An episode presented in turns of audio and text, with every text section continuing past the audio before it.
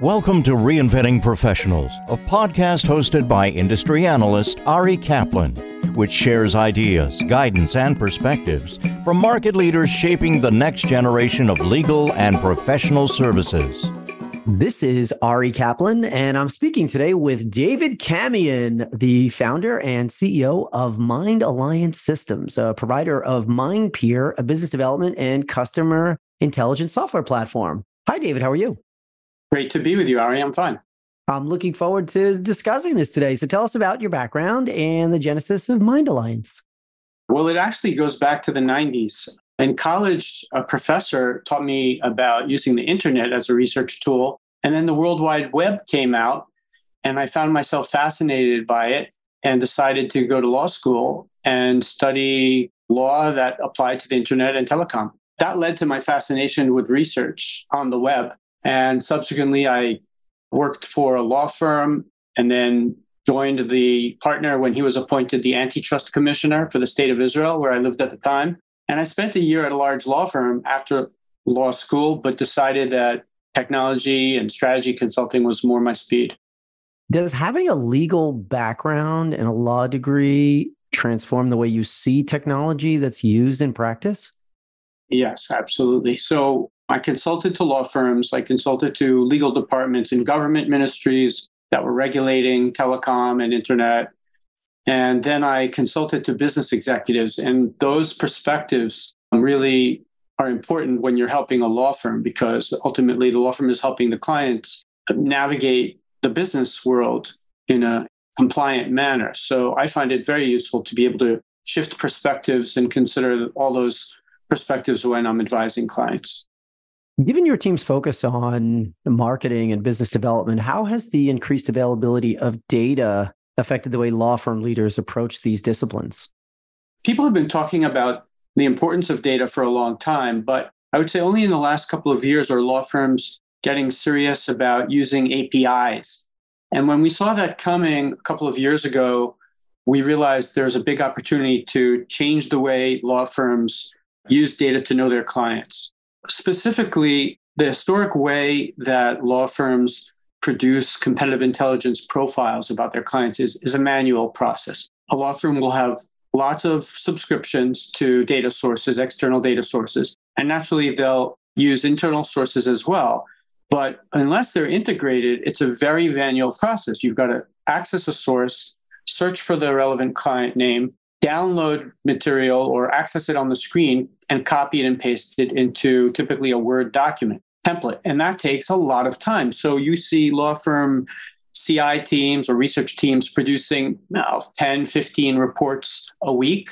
But we realized that if they buy APIs, they could be generating thousands of reports a week with no human in the loop, at least for that first cut, first instant report that every partner, every lawyer should read before they visit a client. Who takes responsibility for this type of client intelligence in a modern law firm?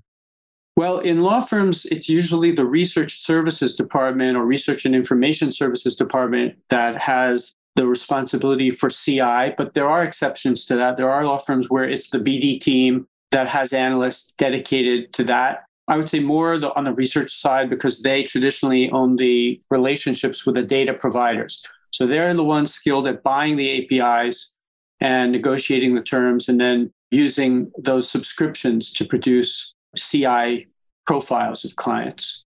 How are law firms practically using data to empower the business development efforts of their professionals? The first generation of that approach was just enriching their CRM. So all the major CRMs can pull data in, like firmographic data in to enrich a CRM. But I would say the, the more cutting edge law firms are now realizing that CRMs were not designed to, like from first principles, to be a place where you aggregate data from lots and lots of different sources. But more importantly, even if it can aggregate, they're not set up to provide you with a bespoke view of the client. So when you set up a CRM, you're typically at best creating a different profile on a per practice group basis, although usually it's just sort of one standard set of fields for every client you have.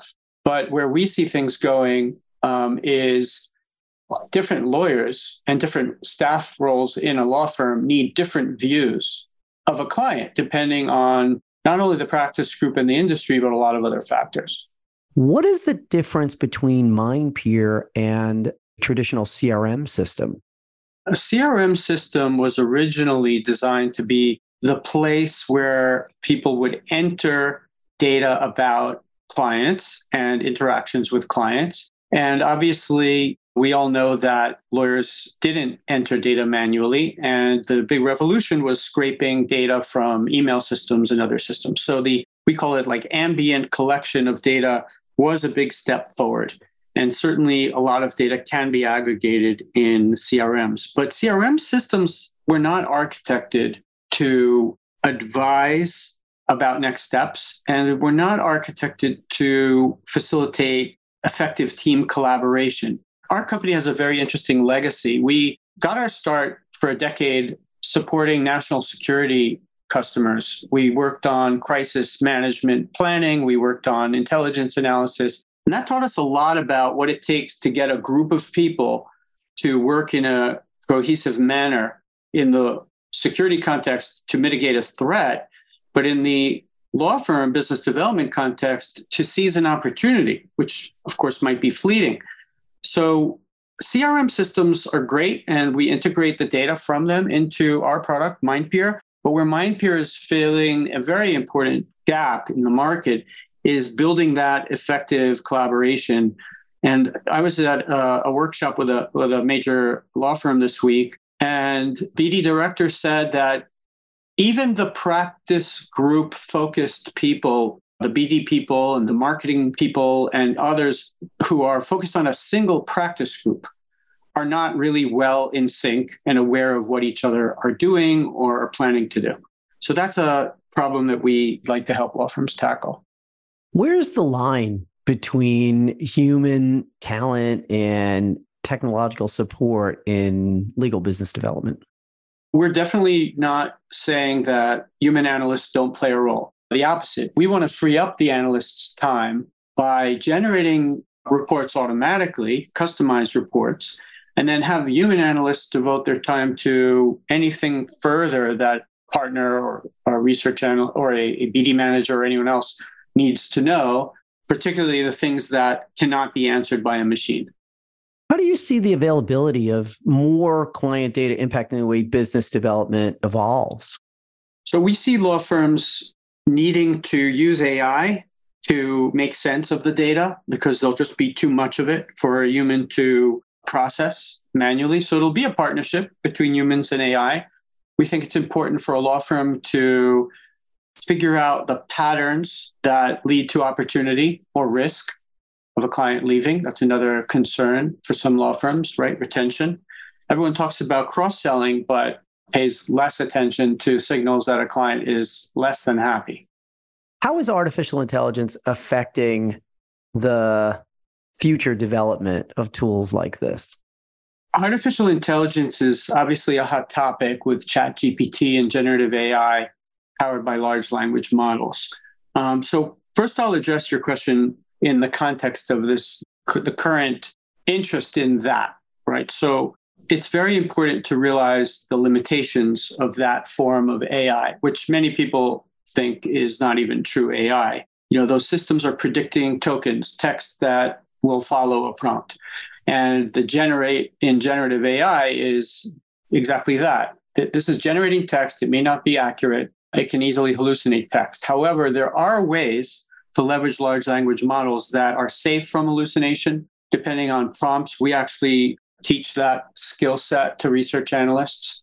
So, AI in the context of large language models is going to play a role, particularly in summarization, for example, because people don't have the time to read long form text anymore.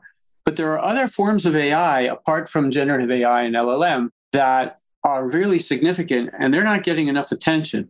So, good old fashioned AI was based on knowledge representation and reasoning and rules, where you would author an ontology or a conceptual model with semantic relationships between things. And then you would use you know, the formal relationships expressed in, in a formal way to reason over that. And Sometimes these are called expert systems. the point of the expert system could be various use cases, but often it, it might have a diagnosis use case. Like, tell me what we should do.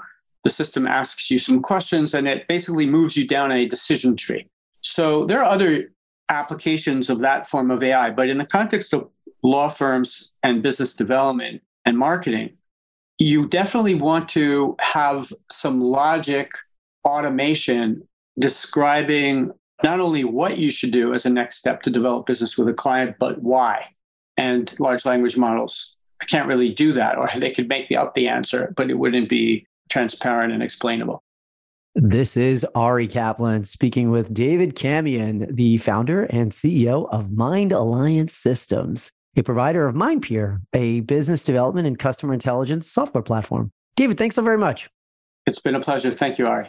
Thank you for listening to the Reinventing Professionals podcast.